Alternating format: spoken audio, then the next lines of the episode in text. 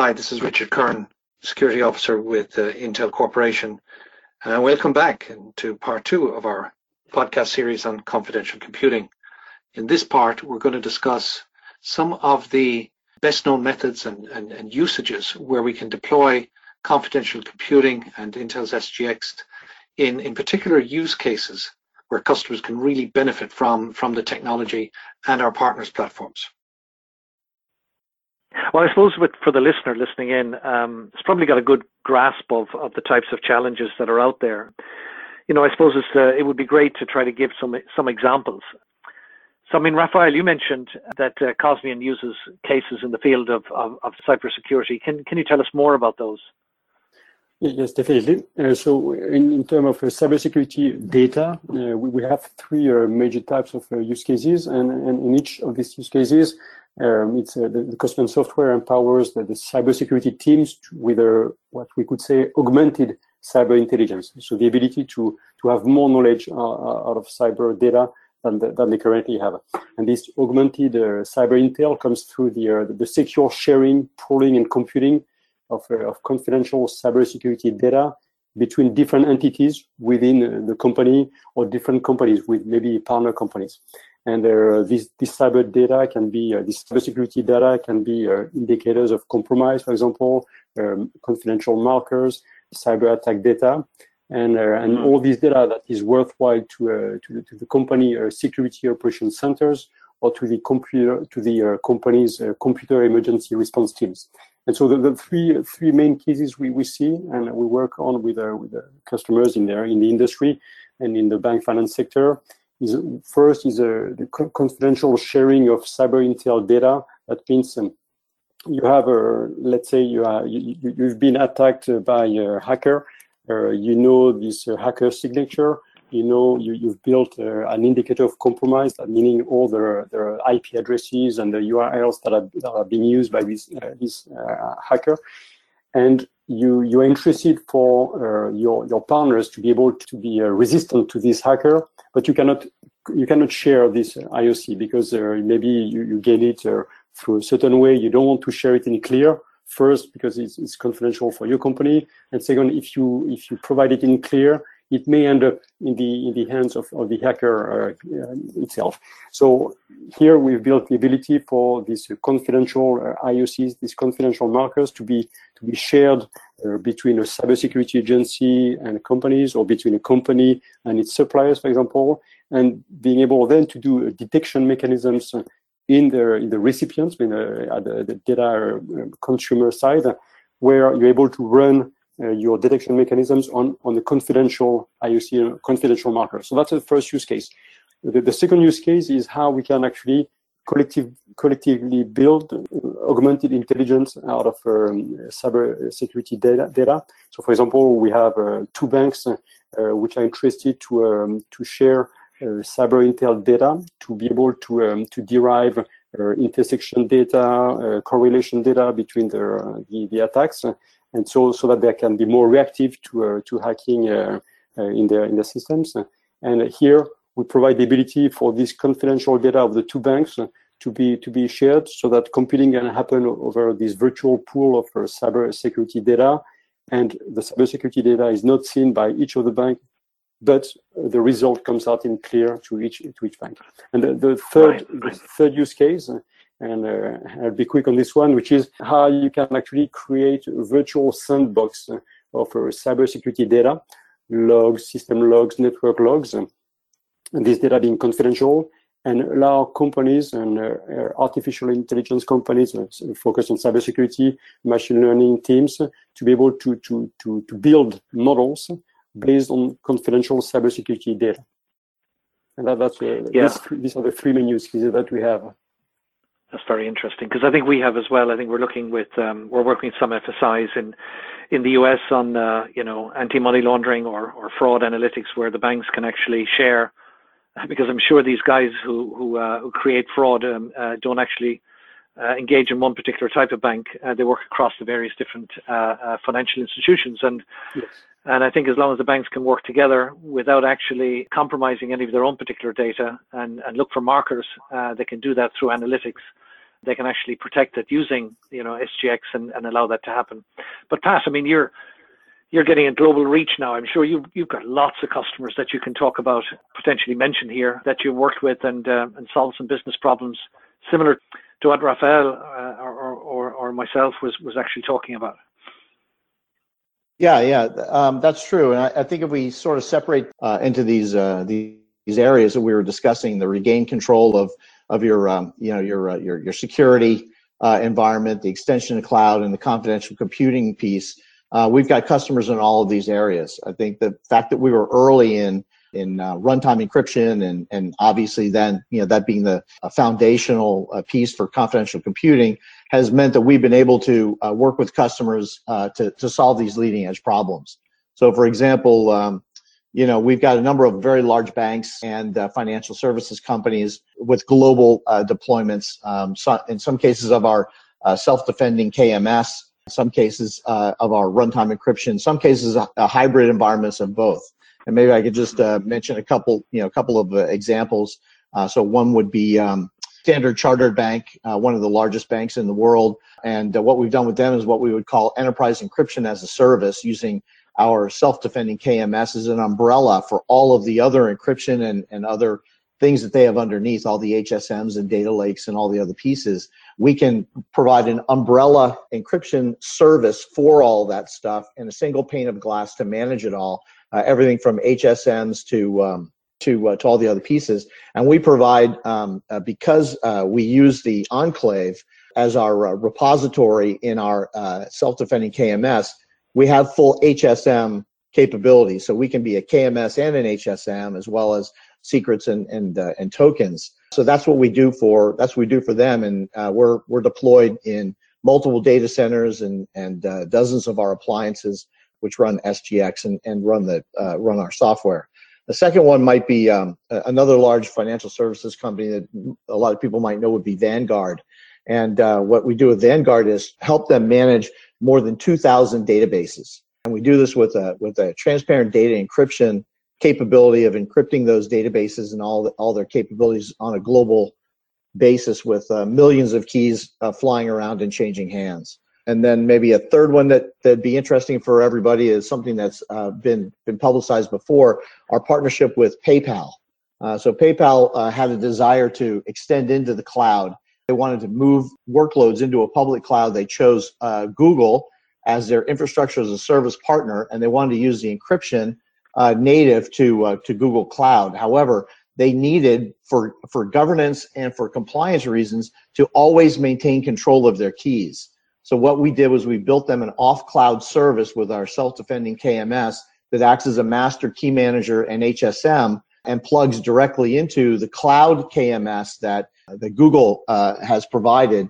Uh, we just uh, basically connect to their APIs and create something called EKM or Enterprise Key Management that then gives PayPal the ability to move you know hundreds of millions of keys around uh, essentially simultaneously, uh, taking care of all of their transactions and uh, allowing them to have the best of both worlds. This extension into cloud and uh, use of the infrastructure as a service, all the burstability and everything else, while all, while always maintaining control of their keys. I mean, even though it's our it's our product and the service we develop, we have no access to it at all. So they're they're completely running and managing all their own stuff it just seems that uh, this is not hype. This is actually you know, happening today. Yeah, we didn't we didn't actually mention blockchain. Usually, blockchain comes up in these types of things as well. Um, you know, Christian, you, you, you do something around uh, confidential computing with blockchain, and what are you guys doing? Mm, sure. So, as you may know, many of our team members, including me, are involved in the emerging blockchain industry for many years since uh, 2013. And when we talk about blockchain, the role of incentivization and data monetization um, comes up. And why it is like this, because blockchain technology allows immutable and transparent transfer of value. And that's a very important topic, especially when it when it comes to our open platform product, Madana platform. So Madana actually stands for Market for Data Analysis. And when we started in 2017, after the pivot, we had the vision to build a decentralized pool of information. So at Madana, everything is about um, analyzed data. And this is what we call a data analysis result or kind of insights. And the special thing is with blockchain, you are scalable, you are immutable and transparent. And all of these things um, led us to launch one of the few cryptocurrencies that have ever been uh, issued under German law. That was a very special thing in 2018. And however, in the blockchain space, there is a high demand for confidential computing solutions. Many companies trying to combine off-chain and on-chain um, computations, but blockchain protocols are more seen as re registering different transaction data and so on. And we are right now also in deep conversations with two of the leading public blockchain protocols to implement some of our solutions and to build up kind of decentralized use cases. We call this DDEX, like decentralized data analysis exchanges. This is more about decentralized ways to monetize data. Yeah. But uh, with right. our Madana core module, kind of off chain in the middle to have a GDPR compliant way to do so. Yeah. Right, right. Interesting. And I suppose really, when you think about it, um, no technology can stay still. You know, we're only one step ahead sometimes of some of these, you know, hackers or people involved in malware, different types of actors in, in, in the in the market today. And I suppose that was borne out by, I think, well, the listener would like to know that last August we formulated in the industry, based on the demand and based on moving from hype to reality, confidential compute consortium, which is made up of some of the well-known household names such as you know uh, Microsoft, and Google, and, and IBM, and also we had Swisscom in, in, in Europe, we had in China, we had Alibaba and, Baidu, all looking because I think that they saw that the need to not only uh, understand the premise of, of hardware-based security, but uh, to build out new usage models associated with that. And then we saw Fortanix uh, actually joining the consortium and being an active member in that as well. So it doesn't stand still. I think we're going to see further developments by a collaboration of the industry to to ensure that um, you know we help improve upon what we have as an industry to try to meet some of the demands of the customers moving forward. So, and then of course, this, you know, as we say, as as, as Raphael, you're saying that um, you know everything is founded on on trust, but uh, you're working on some other things as well around cryptography, are you, with uh, with Cosmian? Yeah, yes. I mean, and just just to, to mention, uh, Cosmian is also a member of the, the Confidential Computing Consortium, and, and I Fantastic, think yes. Uh, the consortium uh, is, has a role in, in, in, one of the challenges that that that, is facing uh, our ecosystem, which is um, making it aware that uh, these mm. technologies and these capabilities exist. Because actually, when uh, mm. when you approach uh, IT departments, the, the level of awareness that technologies, uh, techniques, cryptographic techniques, uh, uh, confidential computing exist to, to tackle data security and, and privacy. Uh, the, right. the, the, level of awareness is still low, unfortunately. So I think there, what we do collectively and the consortium is really good in, in trying to push awareness uh, and making it known that uh, that this exists. And so, so yes, yeah. to your question, for Cosmian, we, we, we really um, combine different techniques. And uh, so, so, we have in-house in the company like uh, top cryptographers uh, who are working on a different advanced cryptography techniques. And we also collaborate with our cryptography research labs in, in Europe to develop our software products based on, on the state-of-the-art cryptography. And so, in addition to the uh, to the trusted execution environment, to the secure enclave of uh, Intel SGX, uh, the, the Cosmian software products they also leverage three cryptographic techniques, uh, homomorphic encryption, uh, functional encryption, and secure multi-party computation. And just to give a quick word on, on each of them. So homomorphic encryption, it allows to encrypt the, the data, to send the data encrypted, to get uh, the computation over the encrypted data without seeing the, the data and then returns uh, an encrypted, encrypted result. Functional encryption is different and it, it's a different uh, data topology uh, that it applies to, which is you, you can send encrypted data to, um, to a party and uh, instead of uh, giving uh, a way to, to, to compute and, and, and uh, on it, you give a compute key, basically that, that will allow this, this party to get the result of the computation directly. So you, you, the, the final result of the computation is in clear text, but the underlying data remains encrypted. And the secure multi-party computation, this third technique, um, is, is, is for situations where even encrypted the data should not come out of where it is. And so let's say we have three banks who want to work together on a scenario of a risk analysis or, or three healthcare companies which want to, to do a correlation analysis on a, on a, on a health treatment. the data doesn't need to live where it is, and you just put um, computation nodes between them that will not uh, get the data out, but that will just exchange encrypted uh, intermediate results between between the, the, the companies and, and re reveal just a final result, whether it's a model, whether it's a scoring risk uh, that, out, of that. So we combine basically the, the confidential computing uh, Intel SGX techniques together with these three uh, encryption uh, techniques, cryptography techniques, um, because we, what we see is that for there, there is no one size fits all approach uh, which can cover all the use cases with different data topologies, with different workload topologies. And, and so we, we combine those, those techniques to, to be able to address the, the different use cases of our customers. Right. And Patty, you, are working on some, some new things as well in Fortanix, aren't you?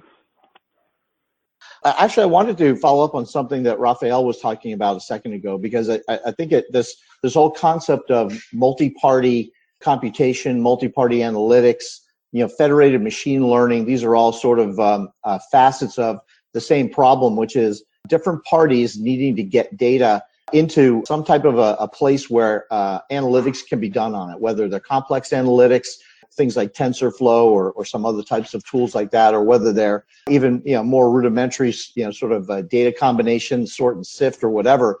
Um, there are some very important problems being solved out uh, uh, or that need to be solved for customers today.